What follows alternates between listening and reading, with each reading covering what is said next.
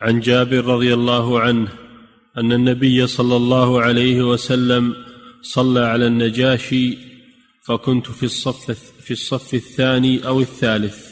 وهذا حديث ثالث يؤكد أن النبي صلى الله عليه وسلم صلى على النجاشي صلاة الغائب.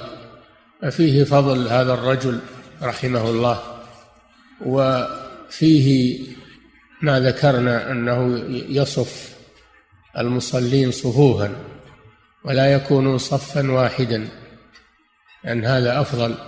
ولو كان المكان واسعا فإن الأفضل أن يكونوا ثلاثة صفوف.